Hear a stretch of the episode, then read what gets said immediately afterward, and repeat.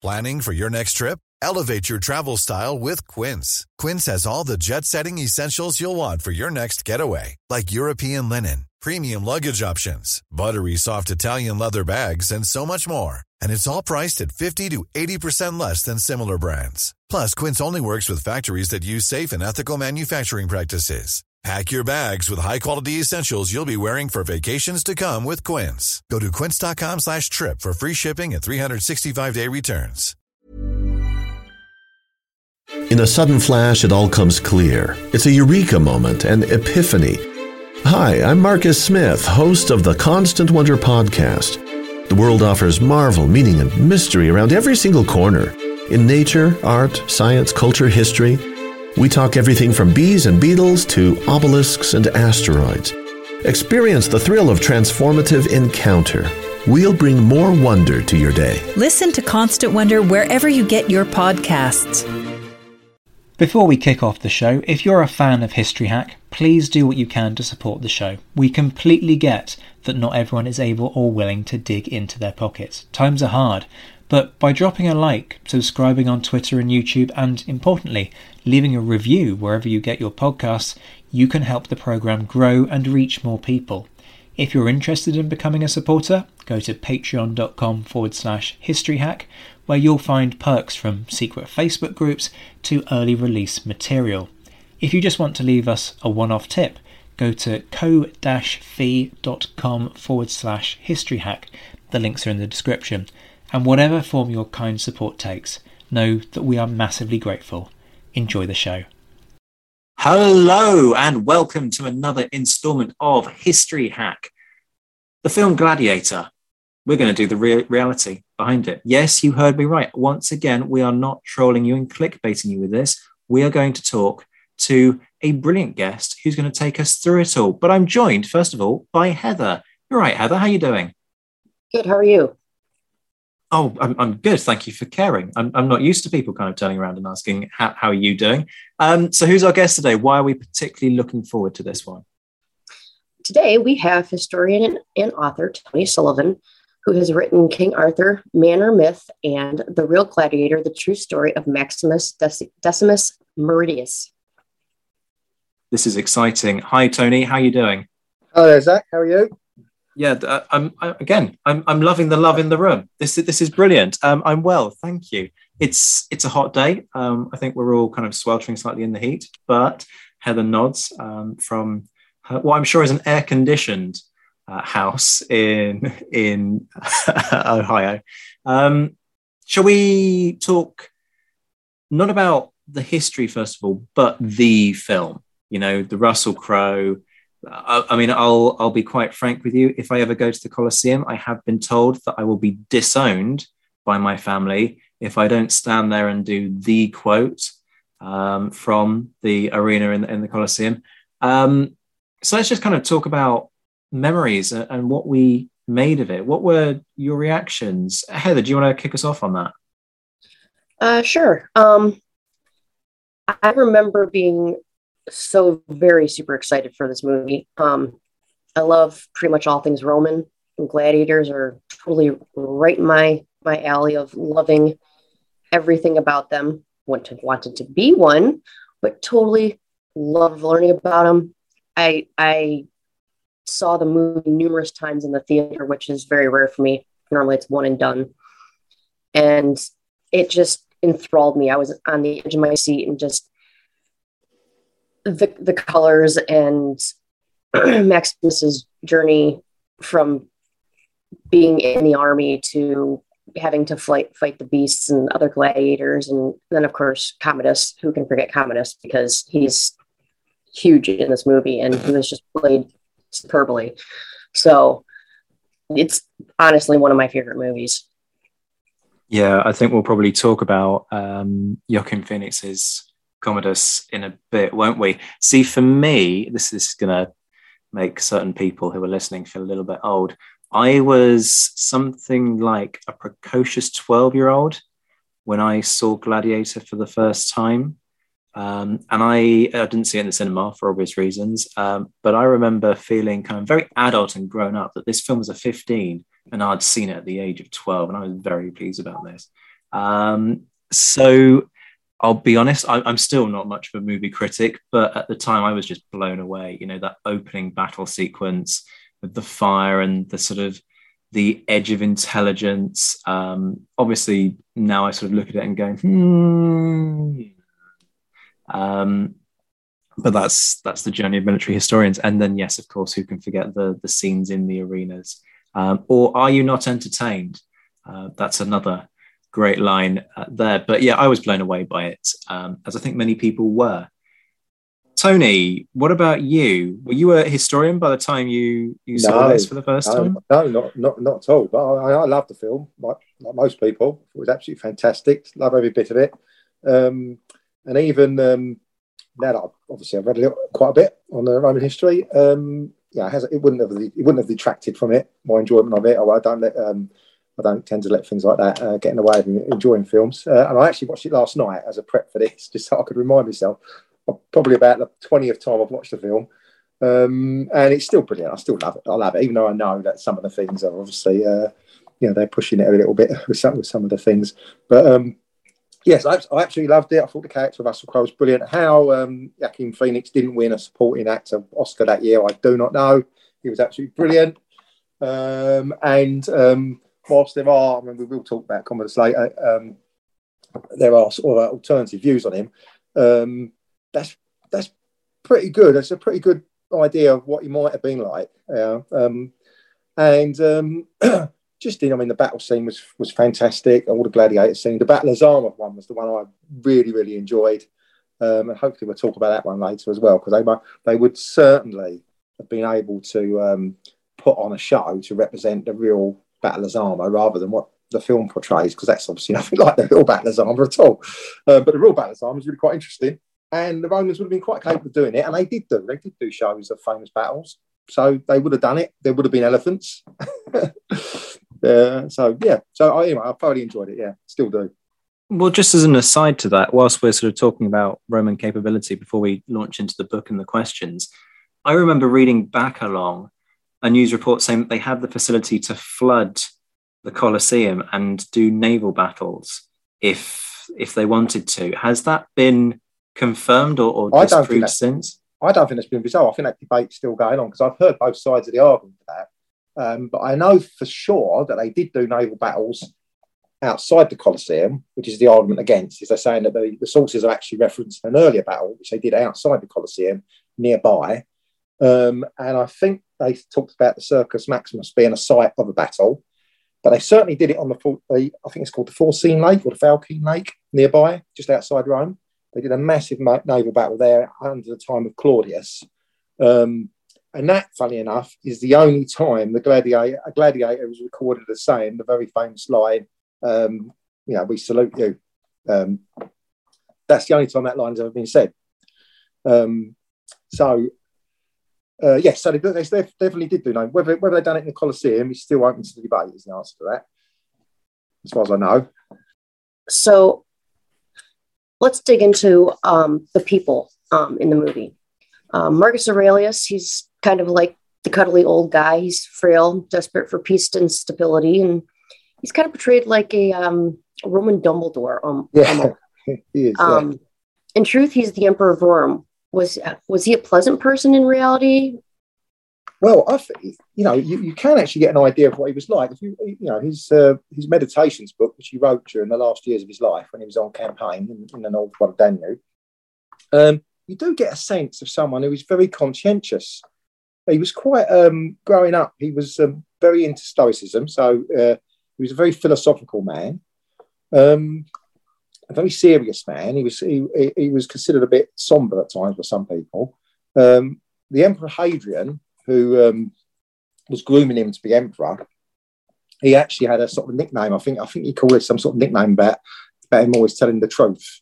Um, uh, but it was a kind of derogatory thing that he was such a serious, straight person, and uh, Hadrian thought he was just a little bit too serious for, for him. But he was still happy enough to groom him.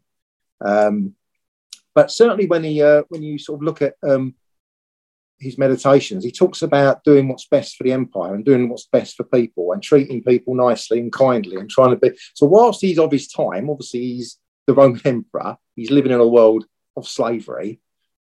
You still get a sense that whilst he can't, you know, you know he's not going to step outside of his culture and sort of declare everything's um, um, sort of, you know, apply our standards to the time.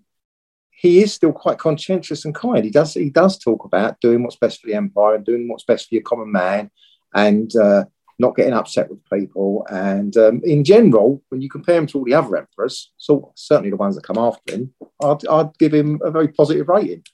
Certainly his contemporaries did. Cassius Dio you know, makes a famous line about the empire has gone from a time of uh, gold to one of rust. Um, so they saw the, his contemporaries look back at the time as being kind of like a golden age. That's interesting. So, I mean, tick there for Ridley Scott um, in terms of getting that one right. Let's stay with people uh, and talk about Lucilla. So, where does she fit into all of this in terms of reality in this story? Because there's this whole thing about the marriage to um, the general, but she doesn't have a happy marriage, does she? Unlike what we see in the film. No, it's interesting. So, I mean, she's got an interesting backstory as well. So, she was 10 years older than Commodus, um, roughly. And um, at the age of 13, she was married off to the co emperor, Lucius Verus, who was about 30. Now, um, the um, sources seem to suggest she was very happy with, with her status in this. The one thing that upset her was, uh, I believe, um, Lucius Verus's um, sister um, would sometimes put her nose out of joint. So she, you would get you get the sense that she was a bit of a social climber, would get quite jealous of some of the people around her, and that really comes to the fore later. So she's married to Lucius Verus all through her teenage years. Lucius Verus dies in um, in 169, at which point she's about 19. She's then um, her father, Marcus Aurelius, forces her to marry the now 45 year old um, Pompeianus. Now, Pompeianus, we're going to talk about later because he is one of the two main characters that could be behind, well, say could be, that, that uh, Maximus is based on. Um, so she marries him, but she didn't want to marry him at all. And her mother didn't want him to, be, uh, to marry him as well. He was seen as beneath her. He was a, he had been an equestrian. He'd been promoted to the Senate by Marcus Aurelius. He was one of his favourite generals. Um, they was on very good terms. He was one of his senior advisors. Um, she definitely didn't want to marry him. And the sources later talk about the fact she absolutely hated him. so, um, and she wasn't best pleased with the fact that she was being married to someone who she considered beneath her. And then all the way through the rest of her life, which wasn't very long as it turned out, um, she continued to display this idea where she wasn't quite happy with um, being downgraded in social status. So when um, before Commodus got married and before he was emperor, she had a certain level because she'd been the widow of the former co-emperor. She had the first row in the theatre. She was allowed to walk in a certain position in, in, in possessions. Soon as uh, Commodus marries um, Crispina, she then gets downgraded because Crispina is now a higher social level and she hated Crispina. And part of the reason why she got embroiled in the plot with Commodus, according to Cassius Dio, was because she, uh, when Marcus Aurelius died, she asked Commodus to have a to divorce Pompeianus, and he refused it. And that, coupled with the fact that he was now emperor and his wife was now the empress, that put her in a position where she felt she had to kill her brother. Basically, that's what the sources say, and they do put a lot of blame on on Lucia, so she gets very bad press that's a pretty epic family falling out, isn't it? I would make a I mean, good let's film. be honest. I mean, you know, I mean, as a plot or as a subplot, that's pretty good. you know, I think, and just just as interesting as uh, being uh, a sort of unrequited love to Maximus. yeah. So just to clear up the whole incest thing, that that's just Hollywood. That's a fabrication, right? Yeah, yeah. I don't think there's anything that suggests that. Okay, so Joaquin Phoenix's absolutely epic, beautiful depiction of Commodus um, as the archetypical bad guy, it just totally enthralls everyone. And there's such a human vul- vulnerability um, at the heart of his character. Um, what kind of truth is there to that? Was the real Commodus in- insecure, or was he just very? Oh, I'm gonna I'm gonna try and give an alternative view before I absolutely uh, absolutely destroy him. Um, but uh, he was only um, about um, 18 when he came to the throne. So he was very young when he came to the throne. Joaquin Phoenix was 26 when he played that part. So he's a, he's a little bit older. Now, an 18 year old, obviously, he's reliant on his advisors.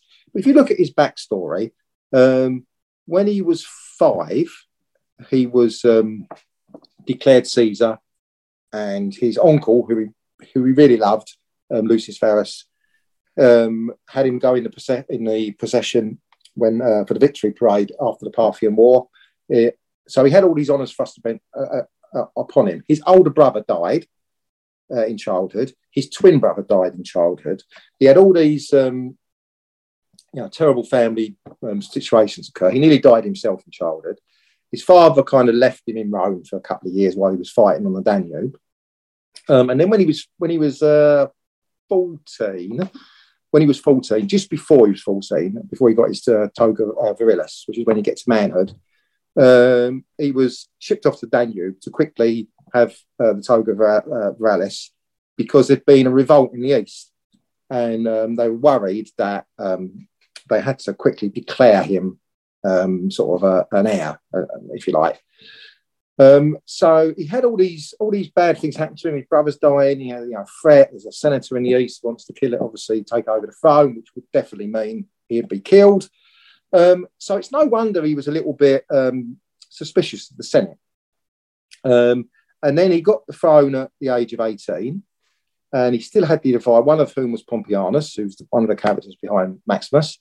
Um, he the early years, the sources, a couple of sources do say he performed quite well, whilst some of them say he, as soon as his father died, he went back to Rome and started partying. Other sources suggest that actually he stayed on the Danube, he completed the war, took him two years, he came back, there was trouble in Britain.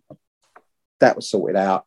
His first few years was okay. The turning point was two years into his reign when his, his sister Lucia um, organised a plot with her lover um, to kill him. And a senator jumped out of the shadows on, en route to the, um, I think, en route to the theatre, jumped out of the shadows and basically shouted out, "This is what the Senate has for you," and then started, you know, started to try and stab him to death.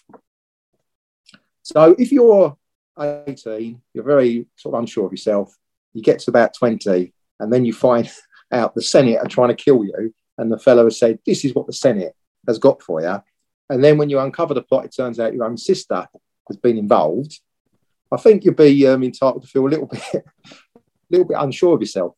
Um, and he was very young, so he did spend quite a lot of time in his youth riding chariots, fighting in private gladiatorial contests, doing things that most of the senators of the day looked down upon because um, they thought it wasn't becoming of an emperor. So he had a very rocky start and a very bad um, relationship with the Senate.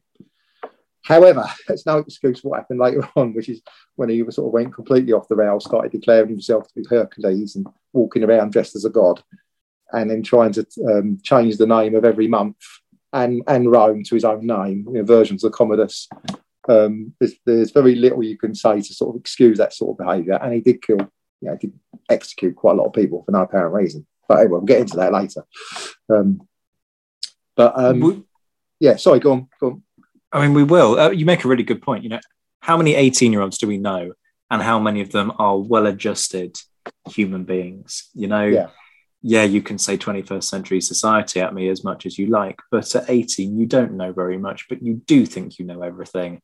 Um, and and it takes time to become a, properly adjusted human.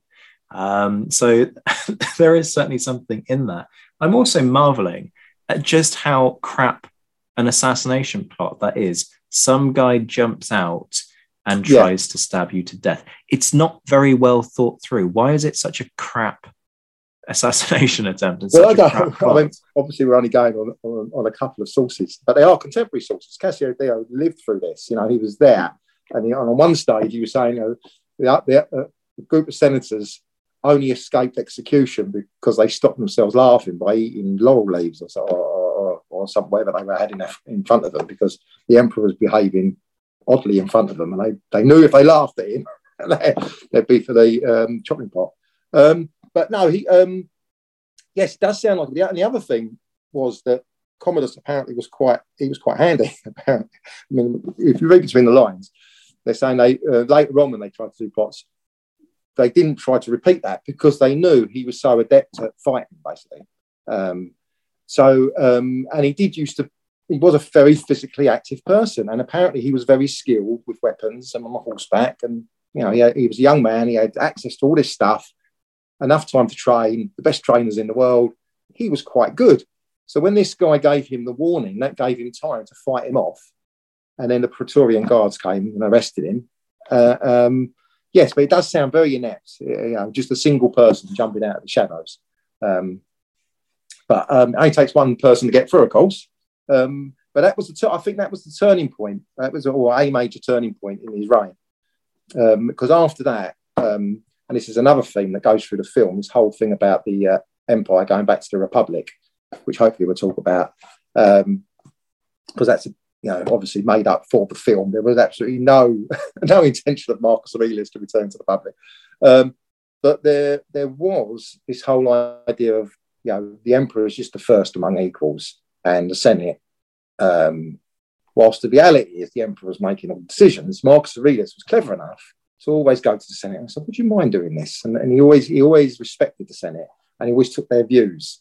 Um, whereas uh, Commodus, once this plot happened, that was it. He elected freedmen as his councillors. He put uh, equestrians in charge of certain positions. Senators you know, didn't have the access freedmen did, and that just created a vicious circle. The more he did that, the more the senators hated him. The more they hated him, the more he did it, and then eventually more and more plots came about.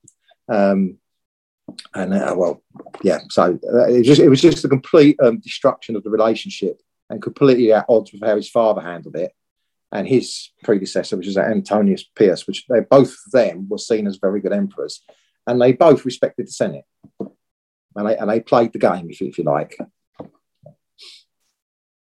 So let's move on to the big one. You know, Maximus, who is. I mean, there are a couple of contenders here, yes. you know, aren't there? There are a couple who have semblance. We should emphasise that the Maximus portrayed in the film is a fictitious character. This yes. idea that man goes from general to being a slave, surviving an execution attempt, um, then yeah. finds some kind guy who trains him, gives him the opportunity to be a gladiator in Rome, and then he goes and murders the emperor. All of that is Hollywood people, if you haven't worked it out already. But that's not to say that there aren't strands of the character that can be brought into the film, which I gather it is what they've kind of done. They've kind of taken elements of people yeah. to, to, make that happen. Yeah. So, they, well, I mean, I, I, suppose we should start with uh, a fellow called Cincinnatus, which uh, Cincinnati is named after. Um, and he was in the fifth century BC. And at the time, obviously, it was it was a republic, and you had the Senate, and you had the consuls, two consuls every year. But if they were in an emergency, they could elect a dictator which doesn't have the connotations it does today. A dictator was a good thing. You elect a dictator, he sorts out the emergency, and then he steps down from the role. And you give him six months or whatever, a year, whatever you need to give him. So this fella stepped up to the role. Um, it was um, I can't remember which uh, who they were fighting, but he won. He won the war. Stepped down from the role immediately, and then a couple of years later did the same thing. So he had a very a, a heroic status in uh, sort of the Roman mind as being sort of um, a typical this is this is what duty is. You step up, you do do this, but you don't take power. You step back down, and you could see the erosion of that belief when you know they, they made Julius Caesar dictator, and then they made him dictator for ten years, and then they made him dictator for life, and then you you end up going into the uh, into the um, empire. Um, but going back to the second century, you've got two characters. One is uh, Maximianus, who was a general.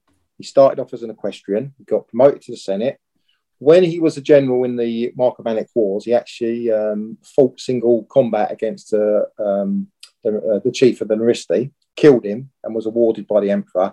Subsequently, he got promoted, become a, a legionary legate, and he le- he's the one who led the army in the last battle, which is the one portrayed in the film.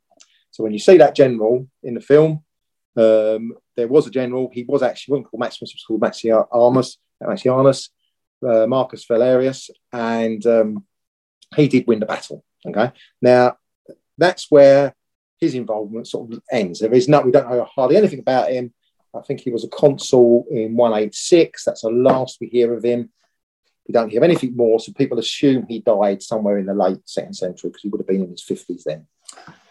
But the main person is Tiberius Claudius Pompeianus, who is uh, also wasn't a question, got promoted to the Senate, become one of his favourite generals. He's the fellow we were talking about earlier who married Lucia. Um, so I would say that most of, apart from he didn't, he didn't become a gladiator, but you know he was a, he was a general in Marcus Aurelius' army. Um, but the thing is that Commodus and him had a good relationship. The sources would suggest, you know, he stayed as an advisor when um, Lucia was implicated in the plot and executed. He wasn't. He wasn't executed at all. Lucia and, and Pompeianus had a child, um, and he was actually um, uh, he actually survived all the way all the way through that period. He actually became a, a senator. He was killed under Caracalla like thirty years later. But um, towards the end of Commodus's reign, he actually named him and took it. Um, the, the, son took his name. So in the film, it's Lucius Verus, but in reality, it was um, he was called Pompeianus as well, and he took Commodus's name. So some some historians believe that Commodus actually at one point was thinking of naming him the heir. So he's naming his nephew, Lucia's son, as heir for when he died. Now, as it happened, that did not happen. Um, but the lad survived. He wasn't he wasn't killed off in the year of the five emperors. So um, so yeah, so Pompeianus, he stayed in good favour all the way through that, and he does play a part at the end in Commodus's death, which we'll come to hopefully a little bit later. But yes, Pompeianus would be the main person. Maximianus would be the general at the start of the film in, in, in the battle. Hey, I'm Ryan Reynolds. Recently, I asked Mint Mobile's legal team if big wireless companies are allowed to raise prices due to inflation. They said yes. And then when I asked if raising prices technically violates those onerous two year contracts, they said, What the f are you talking about, you insane Hollywood ass? So to recap, we're cutting the price of Mint Unlimited from $30 a month to just $15 a month. Give it a try at mintmobile.com slash switch. $45 up front for three months plus taxes and fees. Promo for new customers for limited time. Unlimited more than 40 gigabytes per month. Slows. Full terms at mintmobile.com. Planning for your next trip? Elevate your travel style with Quince. Quince has all the jet-setting essentials you'll want for your next getaway. Like European linen, premium luggage options, buttery soft Italian leather bags, and so much more and it's all priced at 50 to 80% less than similar brands. Plus, Quince only works with factories that use safe and ethical manufacturing practices. Pack your bags with high-quality essentials you'll be wearing for vacations to come with Quince. Go to quince.com slash trip for free shipping and 365-day returns.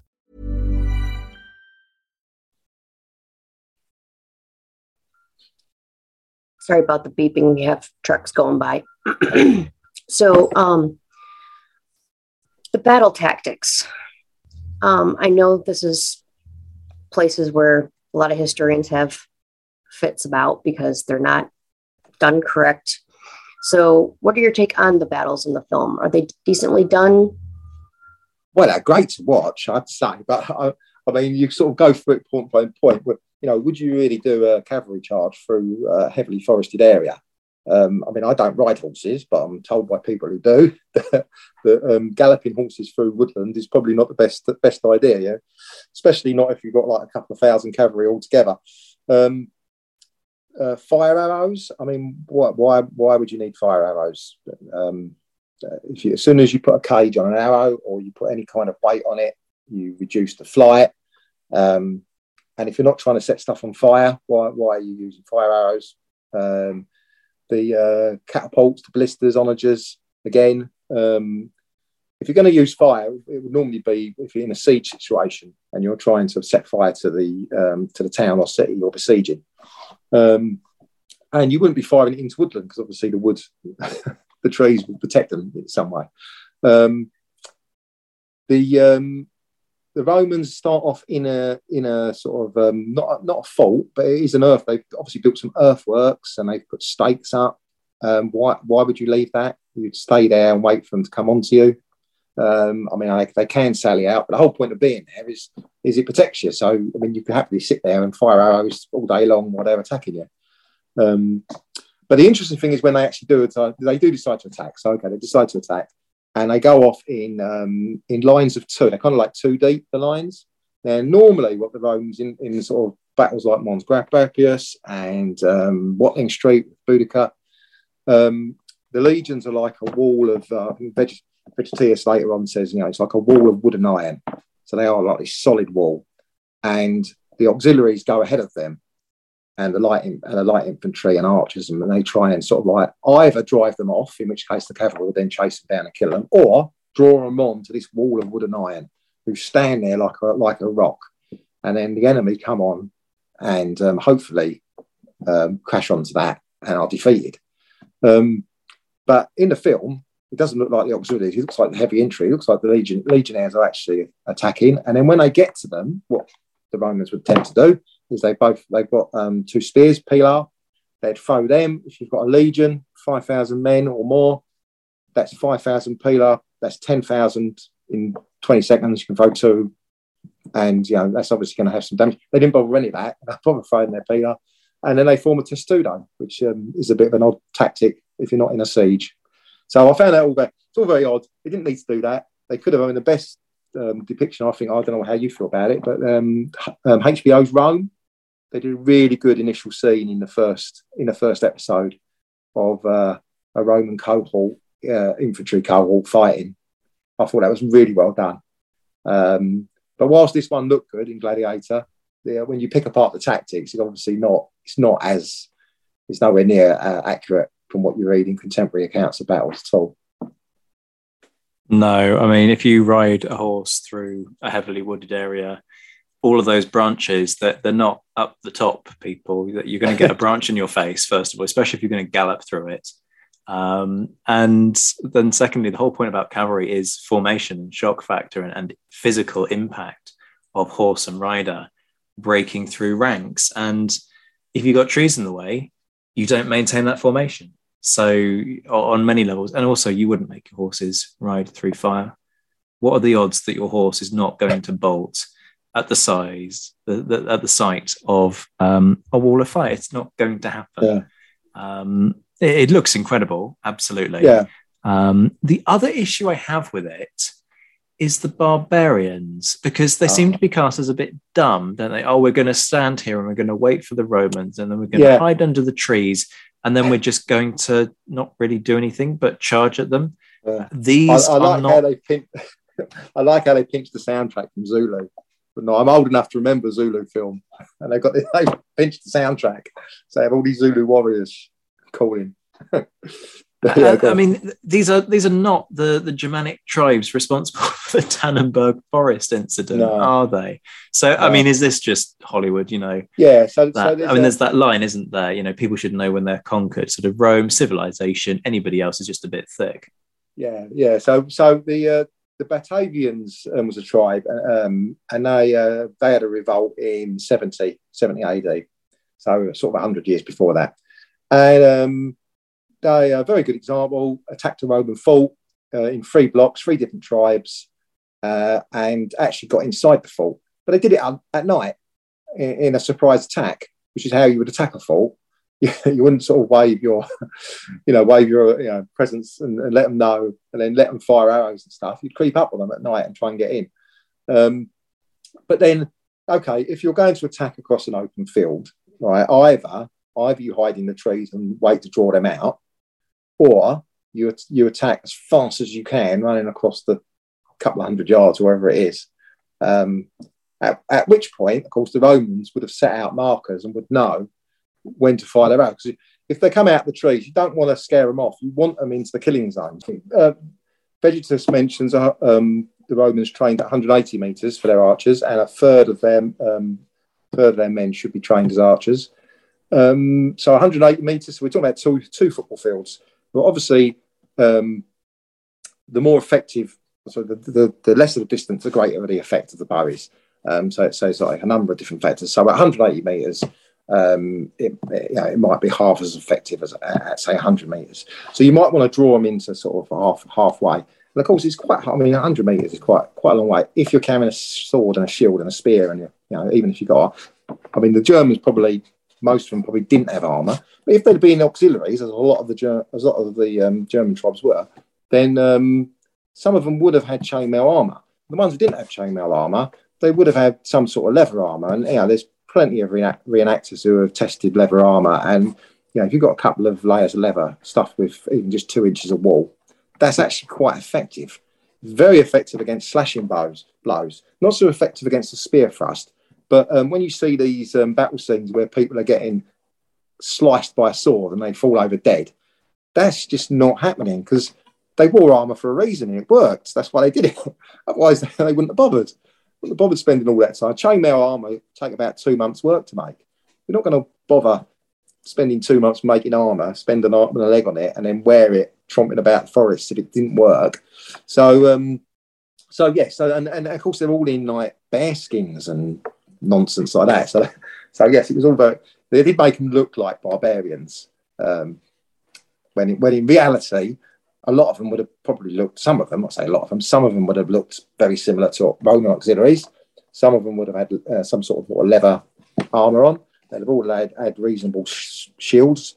I think um, Tacitus um, mentions um, hexagonal shields, oval shields, all different um, types of shields, very large spears, which you can only presume are larger than Roman spears. Um, most of them had spears rather than swords, but the elite would have had swords. Um, they were famed for their cavalry, but um, I think most historians think that um, it was it was more infantry. It was predominantly infantry in the Germanic armies of the, of the time.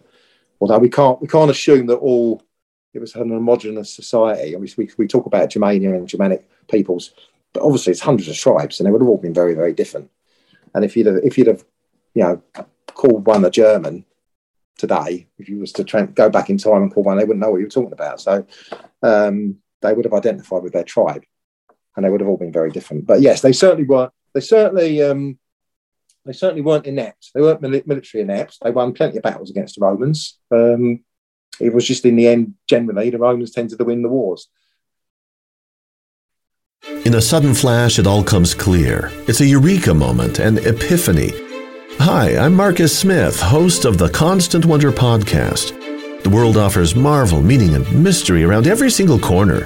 In nature, art, science, culture, history, we talk everything from bees and beetles to obelisks and asteroids. Experience the thrill of transformative encounter. We'll bring more wonder to your day. Listen to Constant Wonder wherever you get your podcasts. So, on to what I personally feel is my favorite parts. So, the gladiator scenes. So, when it comes to like fighting the big cats, I know mine, well, they mostly just lay around and sleep. So, during the day, I mean, they're they're mostly nocturnal. So unless you would starve the tigers and the lions and a lot of the big cats that they had in the arena and they're desperate for meals, they wouldn't really attack too much. But I do know that there were animal hunts in the arena. Um, what were those like? Right. Okay. So, I mean, um, I think people, when they think of gladiators, I mean, the way it was the way it was done in the film was that it was like some sort of mass brawl. It was far more like uh, a modern boxing match, um, and it was far more more like um, spread over a festival. So whilst they, you know, gladiators uh, bouts, they started off as kind of like a f- uh, funeral rites, um, part of funeral rites. Um, over the centuries, they sort of evolved and become part of these festivals. And there might have only been a couple of festivals in the year. So gladiator might have only fought twice a year, a bit like a modern boxer. That's that's how we should think about it. And like a modern boxer, he'd be fighting one on one with a referee, and be, there's set rules in that match. He wouldn't be in an arena chained with other boxers or fighting against ten other boxers. That just wouldn't happen. Um, so with the um, the gladiator tend, tended to be sort of the main event. So you'd have your sort of beast hunts in the morning, and you might have a few days of beast hunts, and then in sort of the lunchtime, you might have your execution of prisoners, and then in the afternoon, you might have 10 or 12 bouts of mixed pair gladiators, one after another. So that would be your day's entertainment, and that might be spread across a couple of weeks. Um, so that'd be your average festival. Now, there were emperors who put on you know, weeks and weeks of it. Um, but that's how you should look at it. Now, the beast hunts, they did indeed, the sources do mention tigers and lions, rhinoceros, even a hippopotamus, an elephant. They mention all these things and they mention thousands of them being killed. So there was a massive industry of capturing these animals. Even one, I think, um, crocs, there was one one event. It was crocodiles. Twenty crocodiles were killed. Um, but elephants certainly featured, which is why uh, when we talk about Zama, we can we can sort of be fairly sure that they would have used elephants if they did recreate Zama. They would have used elephants. Um, wouldn't necessarily have had to kill them, but they would have used them. Um, so yes, so the beast hunts and Commodus apparently was very adept at this. So he would um, they they would build like a platform around the arena, and he'd be running around the platform dressed as Hercules or somebody, and he'd be shooting these poor animals. Now, one, event, I think he killed hundred lions with 100, 100 javelins. Um, so um, so yes, so beast hunts were were part of it, um, but the combination of beasts with gladiators um, perhaps not so much. I mean, we can't say it never happened, but that's not how the sources depict it. They sort of, you know, they, they make a, a clear distinction. Uh, you know, beast hunts.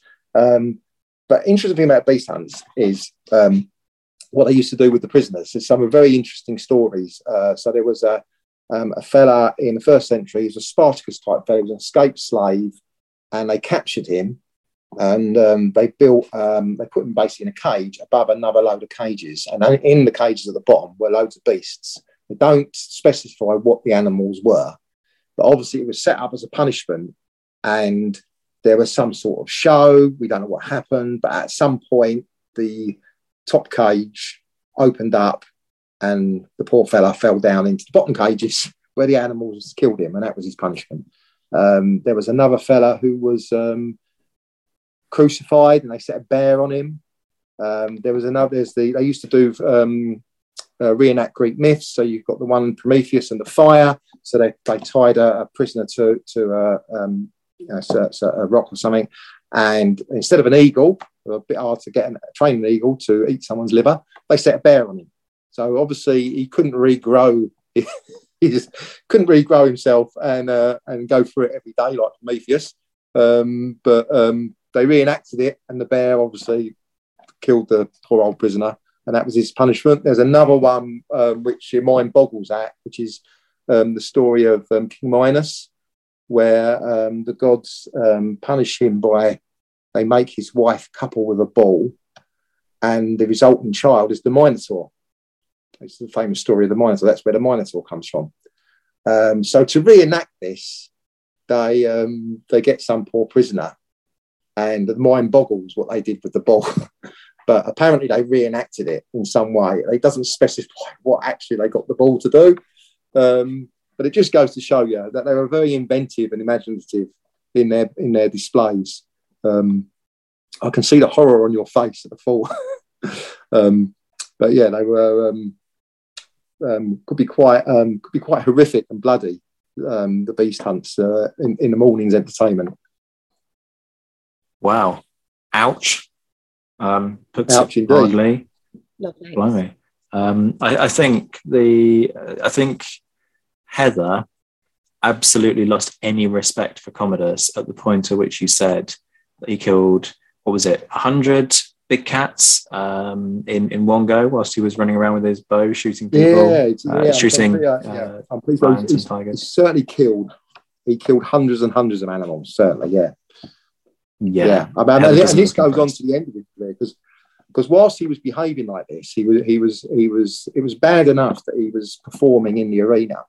That was bad enough for the senators, and they all, and we've already said the relationship had broken down. But the fact that the emperor was parading about and pretending to be Hercules and, or, or whoever and, and taking part in these games was horrific to the senators. They thought it, it was beneath him. But yet, at that point, fought in the arena he'd, he'd, he'd done like little cameos and he'd fought with wooden swords and he had private bouts where he reportedly had injured and killed people. Um, and that was bad enough. They thought that was terrible behaviour, that he shouldn't be doing that. He, um, Marcus Aurelius would never dream. Marcus Aurelius hated, he absolutely hated um, gladiator contests. And the funny thing is, Marcus Aurelius is very similar to Antoninus Pius, whereas Commodus is very similar to Lucius Verus and Hadrian. Very similar characters.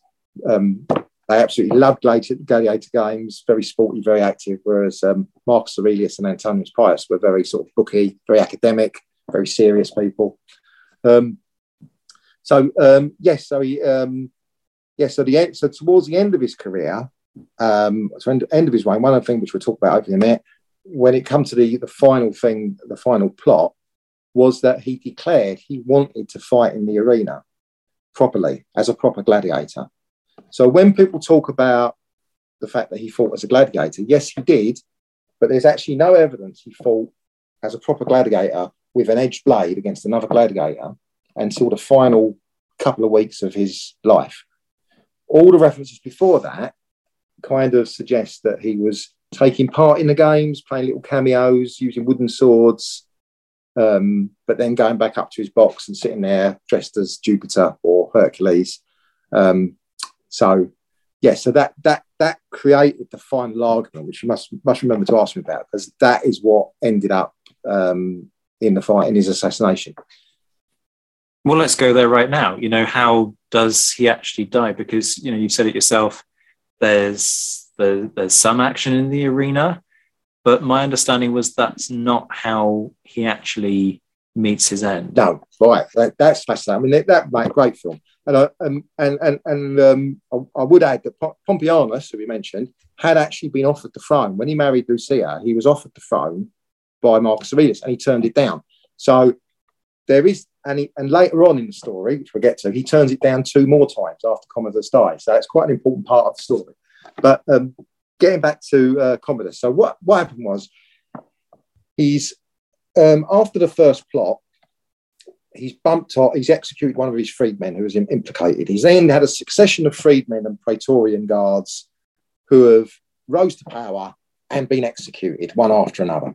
So he gets to um, uh, 193, or 192, I should say, gets to 192. He's now got his concubine Marcia, his Praetorian prefect Laetus, and um, Eclectus, his uh, freedman advisor. And they're sitting there, obviously looking back in history, they can see all these people have been killed. and they, they are sort of just the last people to hold, hold the position. And uh, Commodus says, I I've had enough of playing a gladiator. I'm going to be a gladiator. I'm going to put on the, the show of the uh, empire, and I'm, I'm going to be the man, and I'm going to lead the gladiators out into the arena. And they also, you can't do that. That's you know, everyone, you know, the senators have already got the um, already lost faith in you. It's just going to look terrible. You're demeaning your position. Don't do it. He gets really angry, throws Marcia out. The other two come in and do the same thing. He throws them out. Um, he then goes and he writes a people I'm going to kill list on a wax tablet and promptly falls asleep. Meanwhile, a young lad who lives at the palace, he's walking through the palace, a young boy, doesn't say how old he is, picks up the wax tablet absent-mindedly and is walking through the palace and bumps into Marcia, who says, What have you got there? He hands her the tablet and she sees people I'm going to kill list, Marcia, along with Eclectus and Laetus and loads of senators. So you can imagine what Marcia thought you know, the, imagine if you did it at work. You know, you're walking through and you pick up a, you find a bit of paper it says, "People I'm going to sack tomorrow" list, and it's you at the top, or "People I'm going to kill tomorrow." And it's, yeah. So Marcia oh, a bit panicked by this, and she runs to the other two and she says, "Look, he's gonna, he's gonna kill us. We better do something." So they decide to kill him. Um, now, this is where it gets a bit murky because um, I think the sources are hiding something here because this happens supposedly before the festival, uh, Santa uh, Alia, which is the 17th of December. He doesn't die until the 31st of December. So they're saying this thing happened, but they don't kill him for two weeks. But when they talk about, when the sources describe it, it's like there's a big panic. They go, they decide to kill him, they poison him. There's a, there's a dispute whether it was through his beef or his wine. It didn't work. He vomits. He then um, goes off and has a bath. They panic again. They go and get his wrestler, Narcissus, who luckily enough says, Yes, okay, I'll go along with it. And he goes in and kills him in the bath, strangles him to death. So I would suggest that um, what these sources um, are hiding is the fact that this was a much wider, deeper plot over a longer period of time, because it doesn't make sense that um, he's decided to kill them before the festival, waited two weeks, and then they've murdered him two weeks later. That doesn't that doesn't really make a lot of sense.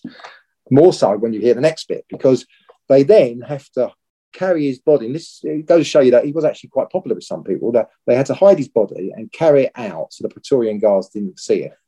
So they've wrapped him in a blanket, carried him out, taken him um, out into the suburbs to a mausoleum. They've then gone to see Pertinax, who um, was a friend of Pompeianus and a friend of Maximus, fought in the Mac- uh, Marcomanni Wars, was one of Marcus Aurelius's uh, generals. Um, he is the urban prefect. Um, they go and say, he supposedly the sources say that Pertinax thought they were coming to kill him. He, they come, they tell him what they that what's happened. He says, right, okay, I'm with you. We'll go to the Senate. We'll tell them what's happened. We can put all these terrible years behind us, and we decide um, what we're going to do. They go to the Senate. They say to the Senate, he's died um, from um, just a drunken fever, ap- apoplexy, or something. Um, some people don't believe him, but in general, the Senate are kind of overjoyed because Commodus has spent the last 10 years murdering 20% of them. Um, and they decide um, to offer the position to Pompeianus, who declines again. So this is where you get the idea of in the film of Pompeianus being offered the empire to somehow restore restore some sort of republic, which he didn't. Um, but they, he is offered the throne three times in the end. So this is the second time. Um, he declines it. It ends up going to Pertinax, who gets a gets a very good press uh, from the from the sources. Pertinax becomes emperor, um, and he tries to placate the Praetorian Guards. The senators are very happy with the change. The people are very happy, um, and Commodus's name is damned, um, where they they erase all his memory, take scrub out all his uh, inscriptions, and um, and everyone hopes at that point it's going to return not to a republic, but return to the, the empire of Marcus Aurelius, because Pertinax is a very similar type of person, very conscientious, puts the Senate first, um, seems very reasonable, comes across very well. Unfortunately, that's not how it panned out. But I'll, I'll wait until see what more you want to ask. I just ask and chip in here? How crap are the Praetorian Guard? They don't. They're not there to stop the first assassination attempt. They don't notice when he gets strangled in his bath. I mean, what are these guys doing? For heaven's sake! I can tell. I can tell you what the next the next bit of the story makes them look even worse. And again, it would just make a fantastic film. So the Praetorian Guard, they loved Commodus because they'd been bigged up by him. He he, he, um, he treated them very well. He gave them um, you know, loads of money and loads of privileges. Pertinax has come along like a proper, because he's an army man, he's a proper army man. He's gone, we're not having any more of this nonsense. You're going to be a proper Praetorian guard. He's taken away their privileges. He made them do proper training and and they're not happy. So um, two months into his reign, or, or, three months, I think it is, in March, um, they decide to, um, um there's a little bit of a, not a rebellion, I should say, there's unrest in the Praetorian camp. So Pertinax sends his father-in-law to go and sort them out. He goes there, they capture him, and and sit him on a chair, tie him up, and then march to the palace where they find Pertinax, the emperor, and Eclectus, Commodus's old um, freedman advisor.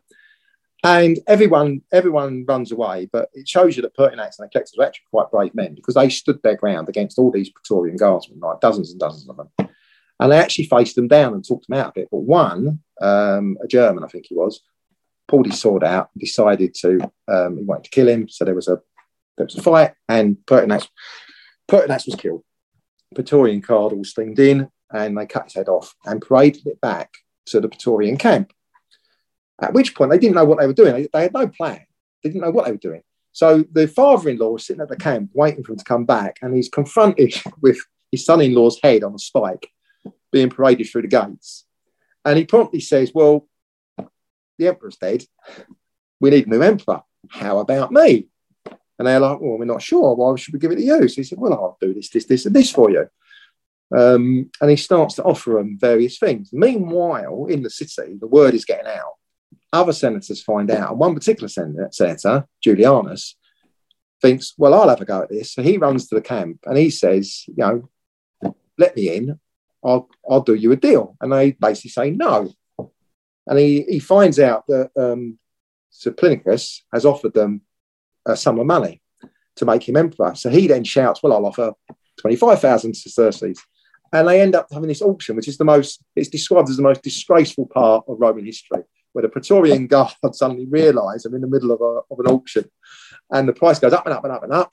And um, Julianus wins it. So they give it to Julianus. They march him to the Senate. The senators are all sitting there very, very grumpy because Pertinax has just been killed. And now they have this like third rate nobody thrust upon them by the Praetorian Guard. It's a little bit like the Tory, uh, Tory election at the moment. Imagine the army marching one of these lesser known people to the Houses of Parliament saying, This is your new Prime Minister. And um, and he he gets placed as as um, uh, emperor. Meanwhile, three other emperors around the uh, three other um, legionary legates around the empire have heard that Pertinax is dead, and all three of them declare themselves emperor. So you've got Niger in uh, uh Syria, Egypt. You've got um, Severus uh, Septimius on the Danube, and you've got Clodius Albinus in Britain. All three of them say, "Well, we want to be emperor as well," and they all get their armies together and start to march on Rome. While um, Didius Julianus says, "Well, I'm the emperor now. I was here first. and um, that didn't end well, really, basically, because uh, what what happens poor old Julianus is he lasted about two months. His support ebbed away. He again tried to. He offered the throne to Pompeianus to try and placate everybody. He again turned it down the third time. And um, in the end, Septimus um, Severus got there first. And um, Julianus was killed by a member of his own guard. And um, then we have a civil war. Severus defeats Niger, and then a few years later, he defeats Albinus, and then you get the Severan dynasty. So, yes, yeah, so an amazing, uh, amazing period of Roman history. That that's sort of, that, that's sort of 193, 192 to 193 was absolutely, uh, absolutely hectic. and and Severus, when he when he uh, marched on Rome, he he turfed out the Praetorian Guard, made them all line up, stripped them of their armor, stripped them of their weapons, and he, he uh, basically uh, dismissed them and got rid of them all. Well, I'm not surprised. Yeah, I mean, wow, what does it take to buy an emperorship? Clearly, a, yeah. a, a, few hundred thousand from the sounds of things. Yeah. That's and and they did. I mean, they did very similar with uh, with Claudius. You know, when they killed when when Caligula was killed, very similar character. The Praetorians loved Caligula, and they were they were merrily going around murdering all his family and anybody they thought was implicated in the murder. And they found Claudius cowering behind a curtain, dragged him out, and a quirk of history could have killed him. Decided not to, made him emperor, and then he invades Britain. So if that hadn't happened, maybe he wouldn't have invaded Britain. Maybe there'd have been no Roman Britain. So yeah, interesting little quirks of history. Wow, Tony, it's to be, been. To be honest, um, yeah, whenever I hear uh, Didius Julianus, all I can think of is somebody who grew up thinking, "Oh, I would love to be emperor. This would be so much fun, and it's going to be awesome." And he, oh, I can pay for this. Oh, that's great. Oh, I made a mistake. I yeah. Oh, yeah, yeah. He was at a dinner party apparently when someone rushed in and said, "Oh, guess what's happening?" And, they, and he was urged by his friends. He "Oh, that's a good idea," and off he went. And then two months later, he's saying, "What?" His last words were something like, "But I've done nothing. What have I ever done?" Something like that. Very, very pathetic. Um, he even he even tried to abdicate, and they, they didn't even. Uh, and they they, they um, reconvened the Senate without him and declared him basically um, non-person and sent someone off to kill him. And he was in the he was in the palace all on his own. Even his guard had left him. There's nobody there. Uh, very sad. Very sad end. That is a slightly sad end, to be honest with you. It's been a belter of an interview, Tony. Thank you so much for joining us Thank for you. this. Um, I think at some point you need to come back and talk about King Arthur. I think that needs to happen. Um, but your books, well, King Arthur, Man or Myth, um, and The Real Gladiator, The True Story of Maximus Decimus Meridius, are out now, aren't they? So folks can go yeah, buy them. Well, there are two. I, I can I just say there are two others. The battles of King Arthur is out, where I just talk about the battles in the in the famous battle list. But also, I've done one on the Roman King Arthur, Lucius Artorius Castus, which is um, on the theories behind the film with Clive Owen, 2004 film, Clive Owen and Keira Knightley and that's out now as well. But, and that's a very interesting, uh, interesting story as well, which would uh, be great to talk about. But yes, I'd be lovely to talk to you again. I remember that film very well. I was even younger when I saw that one, um, and and found it quite enjoyable. But now I look at it and think, hmm, okay then. Uh, but as you say, that's an interview for another day. This has been a belter. Thank you so much for joining us. Lovely. Thank you very much. Mom deserves the best, and there's no better place to shop for Mother's Day than Whole Foods Market. They're your destination for unbeatable savings, from premium gifts to show-stopping flowers and irresistible desserts. Start by saving 33% with Prime on all body care and candles. Then get a 15-stem bunch of tulips for just $9.99 each with Prime. Round out Mom's menu with festive rosé, irresistible berry chantilly cake, and more special treats. Come celebrate Mother's Day at Whole Foods Market.